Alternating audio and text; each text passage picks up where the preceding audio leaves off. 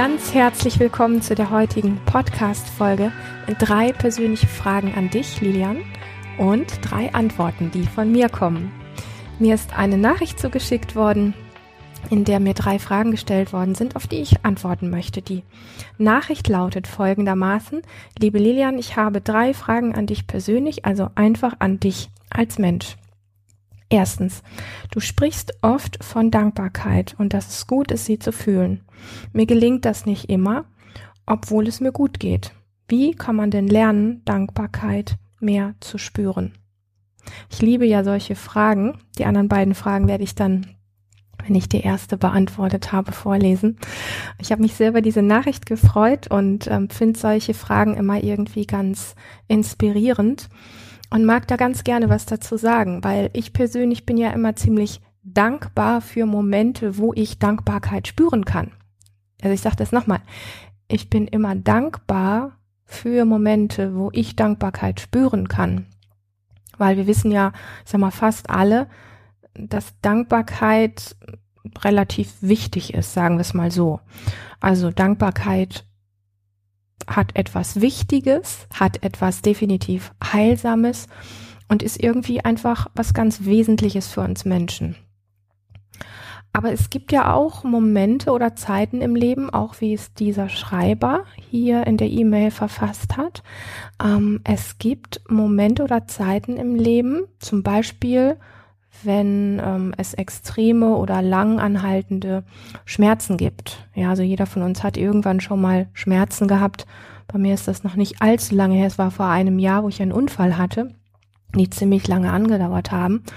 Und in solchen Momenten, also von extremen Schmerzen oder wenn wir Zeiten von äh, Schock haben, von innerer Taubheit, wenn wir irgendwas erlebt haben, was uns in so ein großes inneres Entsetzen oder in so eine Einsamkeit rein katapultiert, wenn da ganz viel, aus welchen Gründen auch immer, innere Leere und so weiter da ist, ähm, dann gibt es einfach Zeiten, wo wir zwar wissen, dass es vieles gibt, wofür wir vielleicht dankbar sein könnten, aber dieses ja, dieses sinnliche, fluide und auch nährende Gefühl von Dankbarkeit in dem Moment einfach nicht spüren oder nicht nachempfinden können, weil es einfach gerade nicht da ist.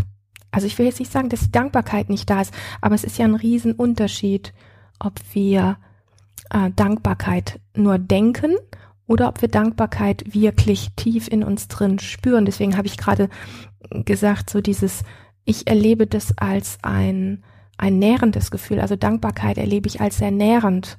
Und ich habe äh, die Worte gewählt, ähm, sinnlich oder fluide. Also es ist sowas, es hat sowas Fließendes, also für mich, für mein Empfinden. Sind ja drei Fragen, die an mich gestellt wurden. Und genau, also ich wähle jetzt hier einfach so die, die Worte, die, die meinem Empfinden an der Stelle entsprechen.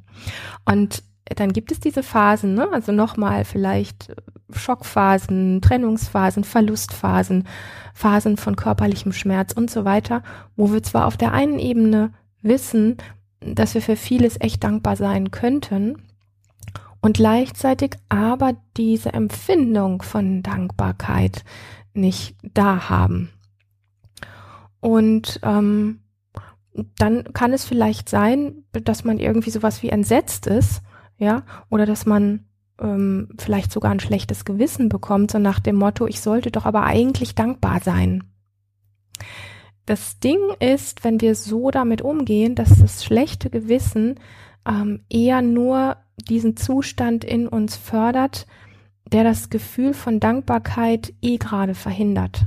Ja, also wenn wir Dankbarkeit gerade nicht spüren können, wissen, dass wir es eigentlich könnten oder sollten, weil wir ja vieles irgendwie haben, weil es uns auf einer Ebene vielleicht, sagen wir wirtschaftlich oder materiell oder wie auch immer, gerade einfach gut geht oder weil wir einfach irgendwo eine tolle Familie haben oder ein, eine tolle Partnerschaft oder irgendwas anderes, ein tolles Haustier. Es gibt ja immer etwas, wofür man dankbar, äh, dankbar sein kann, aber dann entsteht vielleicht sowas wie ein, ein schlechtes Gewissen ähm, oder auch so ein inneres Entsetzen wie, äh, hey, bin ich jetzt blöd? Eigentlich müsste ich hier super dankbar sein für das und das und das. Und wir können das einfach nicht spüren. Und wenn wir dann zulassen, dass sich so ein schlechtes Gewissen deswegen einstellt, weil wir es ja eigentlich sowas wie richtig machen wollen, weil wir eigentlich dankbar sein wollen, dann wird das, was das innere Gefühl von Dankbarkeit verhindert, mm, eher, eher noch stärker. Ja, also das schlechte Gewissen verstärkt eher, dass Dankbarkeit sich gefühlt eben nicht einstellt. Und es hilft und es tut wirklich gut anzuerkennen, dass wir das gerade nicht spüren können. Aber, dass wir darum wissen. Also, wir wissen ja um die Dankbarkeit. Und ja, ich weiß, dass das ein Unterschied ist, also auch energetisch ein Riesenunterschied ist, ob wir es gerade spüren oder nicht. Und trotzdem, wenn es gerade nicht geht, macht es keinen Sinn, auf uns drauf zu hauen. So, also dass wir einfach das gerade nicht spüren können, dass das okay ist und ähm, dass, dass wir es gerade einfach auf der Ebene nicht ändern können. Damit so ein bisschen in so eine Akzeptanz zu kommen und zu sagen, oh wow, okay, ich würde gerne Dankbarkeit spüren, ich kann sie gerade nicht spüren, aber es gibt vieles, wofür ich eigentlich sehr dankbar bin. Und wenn wir das so ein bisschen mitbekommen, wie wir da mit uns umgehen, dann kann das sehr hilfreich sein. Und ebenso hilfreich ist es das Gefühl von Dankbarkeit ganz bewusst und intensiv in uns zuzulassen, wenn es denn gerade da ist. Also wenn es wirklich spürbar ist. Dass wir dem dann wirklich ähm, eine Zeit widmen und es ganz bewusst erleben. Also die Momente, in denen du dieses, ich nenne es nochmal in meinen Worten, nährende äh, Gefühl von Dankbarkeit in dir wahrnehmen kannst, also nicht nur denkst, dass du dankbar bist, sondern es wirklich spürst, dass du die Momente mm, nicht nur genießt, sondern dass du sie äh, ganz bewusst, ich hätte jetzt fast gesagt, bewohnst. Ähm, das ist auch ungefähr das, was ich meine. Also wenn wir zum Beispiel mitkriegen, ähm, wie wir uns fühlen, wenn wir Dankbarkeit in uns spüren, mm, dann kriegen wir vielleicht mit, dass wir das ist irgendwie so ein Gefühl von, also aus meiner Sicht, aus meinem Erleben ist es oft sowas, was, was Entspanntes hat, was, was Warmes und was Weiches hat, was, was ähm, Erfülltes hat, was ähm, Wohliges hat, so. Und wenn wir diese Momente einfach mehr zelebrieren, wie kleine Meditationen oder wie kleine Feste, wenn Dankbarkeit spürbar da ist, dann ist das einfach sehr hilfreich. Und dass wir dem nämlich sowas wie Zeit widmen und das ganz bewusst erleben, erlaubt auch schneller einen Zugang dazu zu finden, wenn wir gerade merken, dass wir es nicht so spürbar parat haben. Ähm, das gibt wirklich, ähm, es gibt einfach einen gewaltigen Unterschied zwischen diesem ich denke, ich sollte dankbar sein oder ich denke, ich bin dankbar. Und, ähm, und dieses körperliche Spüren, das sind einfach große Unterschiede. Ja, also ich denke, ich sollte dankbar sein, hat immer so ein bisschen diese Vernichtung mit drin, dieses, ich mache da was verkehrt. Ähm, und ich denke, ich bin dankbar, das sagt es ja auch schon aus, das schließt das Spüren ein bisschen aus. Und das einfach so als kleine Challenge zu nutzen, ist, glaube ich, für diese Frage eine ganz gute Antwort. Ähm, zumindest ist es so, ja, mein Ansatz damit umzugehen. Die Frage lautete ja, wie kann man denn lernen, Dankbarkeit mehr zu spüren? Das sind wirklich die dankbaren Momente, sich ausdehnen lassen und ähm, sie bewusst in sich zu erleben. Und wenn man noch einen oben draufsetzen möchte, kann man natürlich auch Dankbarkeit Mm, mit jemand anderem teilen. Also man kann sich ja auch darüber austauschen. Wie erlebst du das gerade? Ja, wie erlebst du das gerade, dass du dich dankbar fühlst? Und wie geht's dir dabei körperlich? Wie geht's dir dabei emotional? Wie geht's dir dabei mental? Und so weiter. Also das so ein bisschen in so einem Frage-Antwort-Spiel vielleicht mit einem guten Freund oder einer guten Freundin einfach mal oder mit den eigenen Kindern oder so auszutauschen. Das kann ähm, unglaublich inspirierend sein und ähm, auch nährend auf der Ebene. So, das zur Frage eins. Die zweite Frage lautet folgendermaßen. Was denkst du über Polarisierung? Ich war gerade auf einem Seminar, auf dem viel polarisiert wurde und der Veranstalter hat das als eine bezeichnende Eigenschaft von ihm dargestellt, durch die Menschen angeblich Dinge schneller lernen und verstehen würden. Ich aber erlebte das als sehr unangenehm. Ja, das kann ich verstehen, muss ich ganz ehrlich sagen. Ähm, ich durfte mich in meinem Leben auch schon öfter mit Personen auseinandersetzen, die ähm, Polarisierung irgendwie, keine Ahnung, feiern oder nutzen oder irgendwie cool finden. Ähm, bevor ich da was dazu sage, möchte ich ähm, gerne ein bisschen was in den Raum schmeißen. Und zwar macht es für mich immer Sinn, wenn man so ein Wort hat, ähm, einfach mal zu gucken, was spuckt das Internet denn grundsätzlich mal als Definition, also als Bedeutung irgendwie aus. Und ähm, das habe ich jetzt eben gerade gemacht. Und da steht, Polarisieren bezeichnet den Prozess der Schaffung von Unterschieden oder Gegensätzen zwischen verschiedenen Gruppen oder Personen. Es kann verwendet werden, um die Bildung von Gräben oder Spannungen in der öffentlichen Meinung zu beschreiben, wenn verschiedene Ansichten oder Meinungen aufeinanderprallen. Es kann auch als politischer Begriff verwendet werden, um die Idee zu beschreiben, dass eine Person oder Partei versucht, Wähler oder Unterstützer auf ihre Seite zu ziehen, indem sie kontroverse oder extremere Positionen einnimmt. Polarisieren bedeutet eine klare Trennlinie zwischen zwei entgegengesetzten Standpunkten oder Meinungen zu schaffen, die zu einer starken öffentlichen Debatte oder einer Aufspaltung der Gesellschaft führen kann. Es kann auch bedeuten, eine Gruppe von Menschen zu mobilisieren, um eine bestimmte Sache zu unterstützen oder zu bekämpfen. Eine polarisierende Aussage oder Handlung spaltet oft die Meinungen von Menschen und löst starke Emotionen aus. So. Also, um es jetzt ganz, ganz kurz zu machen, geht es um etwas Trennendes. Es geht um eine Trennlinie. Es geht darum zu spalten. Und ich glaube, zum Thema Spaltung habe ich schon einiges in verschiedenen Podcast-Folgen gesagt. Ich möchte es hier aber nochmal ganz deutlich sagen oder eben auch, weil meine Meinung gefragt ist, Menschen, die glauben, dass Polarisierung Heilung bedeutet, wenn ich das mal so werten darf, die liegen aus meiner persönlichen Sicht völlig daneben, weil alles, was mit Trennung und Spaltung zu tun hat, ähm, eigentlich eher die Gesellschaft oder uns als Gesellschaft noch mehr zerstört, noch kränker macht ähm, und überhaupt nichts. Also für mich hat Polarisierung oder das Thema Polarisieren an sich überhaupt nichts Heilsames, ganz im Gegenteil. Ähm, wenn man ein kleines bisschen spürig ist, und das hast du jetzt hier auch sehr schön geschrieben, du hast geschrieben, ich erlebte das eher als extrem unangenehm, geht mir auch so. Sobald Polarisierung in der Luft liegt, merke ich, dass ich unruhig werde und dass ich mich nicht wohlfühle. Das sind ähm, unter anderem Machtspielchen, die da getrieben werden. Ähm, und ähm, es wird, wie gesagt, Trennung und Spaltung verursacht. Heilung besteht aber aus Integration und aus Zusammenfügen und aus, ähm, wie soll ich das sagen, aus Gemeinschaft und nicht aus Spaltung. Und ähm, wenn jemand meint, wie hast du das geschrieben, ähm, dass eine bezeichnende Eigenschaft, dass Menschen schneller lernen und verstehen.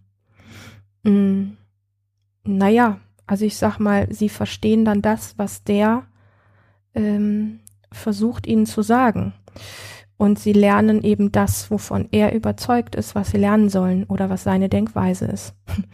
Das ist Polarisierung. Also wenn er das als ähm, eine bezeichnende Eigenschaft von sich selber ähm, ansieht, dann stellt er sich damit ein Stück weit wie auch über die anderen Personen, also über euch als Teilnehmer drüber und ähm, sorgt mit dieser Polarisierung dafür, dass die Menschen schneller auf seiner Seite sind, schneller seine Sichtweise annehmen, ähm, schneller das verstehen, was er möchte, was sie versteht. Also was sie verstehen sollen. Weißt du, wie ich meine? Ähm, Polarisierung ist für, für, mein, für meine Sichtweise Gift für Veranstaltungen oder Seminare. Ähm, und ist genau das Gegenteil von Heilung und Integration. Und ähm, also da kann, das ist für mich kein, kein fruchtbarer Boden, wo Individualität oder auch dieses, was wir alle so unter authentisch sein ähm, betrachten, gelebt werden kann. Da, wo Polarisierung äh, im Raum ist, ist jede Form von Lebendigkeit und von ähm, authentischem Sein, also dass jeder so aufblühen darf, wie er ist, ist weggestrichen, ist nicht existent, ist gar nicht möglich. Ja, ähm, und ähm, das hat dieser Mensch augenscheinlich ganz gut als Machtspiel erkannt und wer ihm das abkauft und diese Seminare besucht oder das gut findet, okay. Ähm, ich denke, ich habe meine meine Haltung ähm, zu diesem Thema ganz deutlich gesagt. Also als letztes vielleicht noch zu dem Thema jemand, der glaubt, Polarisierung sei eine, wie, wie nanntest du das, bezeichnende Eigenschaft. Ich kann mir das nicht merken, weil ich es mir nicht merken will. ähm, es ist vielleicht bezeichnend, aber ich finde es krank bezeichnend. Ähm, und du weißt, ich, ich bin nicht so der, äh, der sich über andere stellt und sagt, das ist krank oder du bist krank, aber an der Stelle sage ich das. Ähm, für mich sind die Menschen, die Polarisierung brauchen oder nutzen, haben selber sehr viel Spaltung in sich drin und sehr viel ähm, Krankes in sich drin. Also es ist, Polarisierung ist ein Zeichen von Trauma. Und wenn jemand das braucht, dann trägt er dieses Trauma eigentlich an die Menschen weiter, die ihm zuhören. Lassen wir es mal dabei, sonst ähm, artet diese Podcast-Folge zu dem Thema vielleicht noch aus. Aber es ist wirklich ähm, spannend, äh, spannende Fragen, die du mir hier stellst. Kommen wir dann zur, zur dritten Frage. Wie erkenne ich den Unterschied zwischen echtem Mut und Abgespaltenheit? Noch so eine gute Frage. Wie erkenne ich den Unterschied zwischen echtem Mut und Abgespaltenheit? Genau. Lass uns mal schauen, was ist Mut? Also, wenn man das auch ganz, ganz primitiv, und das ist ja oft so erstmal einfach auch nur ein Anstoß, okay? Wenn wir einfach mal googeln, was ist denn Mut, dann steht da, äh, Mut ist die Fähigkeit, in einer gefährlichen, riskanten Situation seine Angst zu überwinden. Mut ist die Bereitschaft, ange angesichts zu erwartender Nachteile etwas zu tun, was man für richtig hält. Das wird als Mut bezeichnet. Und ähm, ja, ich weiß, dass viele Menschen bewundert und gefeiert werden wegen ihrem vermeintlichen Mut und ähm, dabei ist dieser Mut wirklich in Wirklichkeit nicht Mut, sondern ist eher so etwas wie eine Abspaltung. Und die Frage, wo man den Unterschied erkennt, also ich sag mal so an der Oberfläche erkennt man ihn vielleicht erstmal nicht. Ich behaupte aber mal, je mehr wir wieder lernen, uns selber zu spüren, weil es gibt ja zwei Möglichkeiten, diese Frage zu beantworten. Also einmal, wie kannst du den Unterschied zwischen Mut und Abgespaltenheit in dir selber entdecken und finden, ja? Oder wie kannst du es bei anderen erkennen? Und was du hier suchst, kann ich aus deiner Frage nicht ganz rauslesen. Aber lass uns mal damit starten, wie kannst du denn den Unterschied zwischen echten Mut und Abgespaltenheit in dir selber klarer kriegen? Und da glaube ich, da spielt etwas eine ganz große Rolle, ähm, was mit dem ähm, inneren ähm, sich selbst wieder mehr wahrnehmen und sich selbst von innen heraus erleben zu tun hat. Das ist ja nun ein Aspekt, sage ich mal, ähm, ähm, also die Basis eigentlich auch meiner Arbeit ne, mit dem ganzen Thema Embodiment, wo wir wieder lernen, uns von innen heraus mehr, also auf Körperebene und auf sinnlicher Ebene wieder mehr wahrzunehmen und ähm, ich glaube, wenn wir mit uns in Verbindung sind, also wenn wir mitbekommen, was wir gerade spüren, dann ist das bei Mut, ähm, hat das die Qualitäten von, dass wir vielleicht unser Herz rasen spüren, ja, schlagen spüren, vielleicht wie sich unser Magen zusammenzieht, wenn wir etwas tun.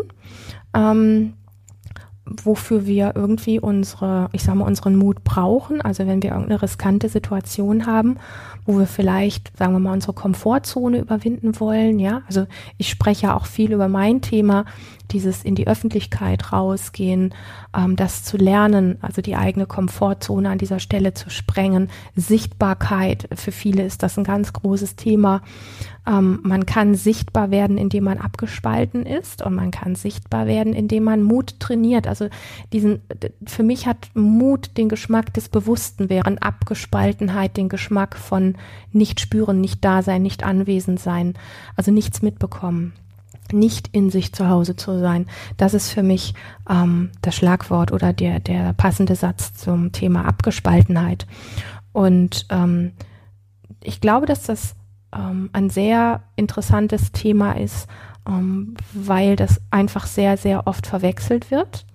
Wir alle haben sehr viel Abspaltung in uns drin durch eine schnelllebige Zeit, durch viel Technologie, durch eben nicht mehr in sich selbst ruhen, in sich selbst zu Hause sein, durch fehlenden Kontakt zur Natur und so weiter und so fort. Ähm, es hat auch sowas wie hm, diese Abgespaltenheit hat etwas von dem Verlust von Menschlichkeit in uns selber und auch in unserer Gesellschaft. Ähm, genau. Das ist etwas, was ich glaube, was ganz wesentlich ist. Also wo fängt das an, dass du es in dir besser wahrnehmen kannst, indem du zum Beispiel, wenn du etwas machst, wofür du Mut brauchst, wofür du Überwindung brauchst, mitbekommst, dass sich das durchaus unangenehm anfühlen kann und meistens auch tut. Ja, also wenn wir an den Rand unserer Komfortzone gehen, ist das nicht gerade Party. Ja, also Party auf eine unangenehme Art vielleicht. Also wenn wir einfach das ähm, nehmen, was wir da in uns wahrnehmen, das ist nicht angenehm. So. Ähm, und wenn der Grund dahinter, warum wir die Komfortzone überschreiten wollen, zum Beispiel, weil wir ähm, raus in die Sichtbarkeit wollen, weil wir gesehen werden, weil wir gehört werden wollen äh, und so weiter, wenn wir das Unangenehme spüren und es aber trotzdem tun, dann hat das was mit Mut zu tun. Und wenn wir auf dem Weg uns selber auch noch ein Stück wie beschreiben können, boah, das ist anstrengend, was ich hier mache, dass mein Herz rast, meine Hände schwitzen, meine Füße sind unruhig, ich habe ein Dröhnen im Kopf vor lauter Aufregung und so weiter, dann sind wir mutig. Wenn wir irgendwas einfach durchballern, ja, und es drauf ankommen lassen und nicht rechts und nicht links gucken und auch mit unserer Umwelt nicht mehr in Verbindung sind, dann ist das abgespalten.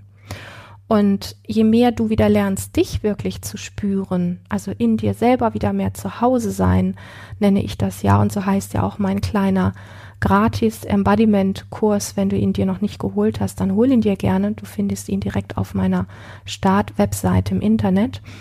Ähm, da kriegst du einen sehr guten Einblick. Das ist ein sehr schöner Kurs, gerade für, ähm, für dich, wenn du mit diesem Thema starten möchtest, in dir selbst zu Hause sein. Mm, je mehr du in dir selbst zu Hause bist, desto mehr erkennst und spürst du eben auch bei anderen, ist der oder die gerade mutig oder ist der oder die ähm, gerade ballert einfach nur was durch und ist abgespalten. Da kriegt man im Laufe der Zeit einfach ein Gefühl dafür. Und ähm, wenn man noch weiter geht, kann man es Menschen auch am Gesichtsausdruck, an den Augen, ja, an der Lebendigkeit der Augen, an der Kontaktfähigkeit, also wie sehr ist jemand, während er etwas tut, auch mit seinem Umfeld im Kontakt. Wenn jemand das nur noch durchballert äh, und sozusagen was wie Scheuklappen aufhat und für andere nicht mehr greifbar, nicht mehr spürbar, nicht mehr hörbar ist, also einfach, ähm, wie soll ich das sagen, mm, in sich wie abgeschottet ist, dann ist er abgespalten und nicht mutig. So, ähm, genau. Und ähm, das mag vielleicht, wenn man sagt, so, man, man übt wieder mehr in sich zu Hause sein und man kriegt das dann mit, wie viel wir Menschen auch abgespalten sind. Und ich mache jetzt mal so einen kleinen Exkurs noch, Klammer auf.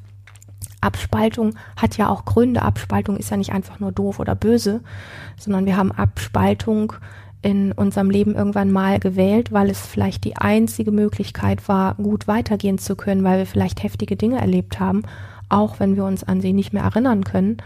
ähm, also ich will nicht sagen, dass ich nicht abspalten kann oder nicht auch Phasen schon in meinem Leben ähm, wiederentdeckt habe, in denen ich schon sehr früh gelernt habe, auch wie meine Form des Abspaltens funktioniert hat beziehungsweise funktionieren musste und dass das dann auch wie so ein automatisches Muster im Erwachsenenleben immer noch mal wieder vorkommt. Aber das Schöne ist, dass wir ja uns diese Momente der Verletzung, wo wir Abspaltung gewählt haben, dass wir uns da einfach diese Präsenz und dieses ähm, in sich selbst zu Hause sein wieder zurückholen können und ähm, das üben können. Ähm, echten Mut, hm, echten Mut zu leben statt Abspaltung oder Abgespaltenheit.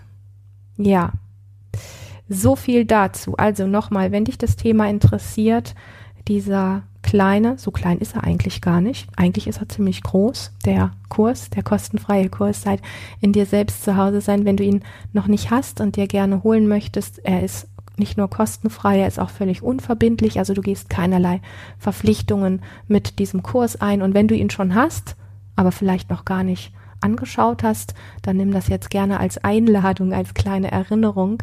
Brauchen wir alle in diesen doch recht vollgepackten Zeiten ihn dir jetzt endlich anzuschauen. Ja, nimm dir Zeit für dich, nimm dir Zeit, ähm, diese Verbindung zu dir wiederherzustellen, weil es dich einfach von innen heraus stabiler und stärker macht. Ja, und uns alle, also je mehr du mit dir verbunden bist, ähm, ich mit mir verbunden bin und wir uns auf diesen Ebenen begegnen, desto weniger Abspaltung und Polarisierung braucht es in der Welt. Also es ist etwas sehr, sehr Heilsames, was wir da tun wenn wir auf diesem Wege wieder mehr uns selbst begegnen. Hab Dank für diese super tollen Fragen. Mehr davon. Schreib mir super gerne, wenn du mich etwas fragen möchtest oder wenn du eine Frage zu deinem Leben hast. Ich freue mich über deine Nachrichten. Ich freue mich, dass du bis hierhin gelauscht hast und ich wünsche dir ganz zauberhafte Stunden. Alles Liebe.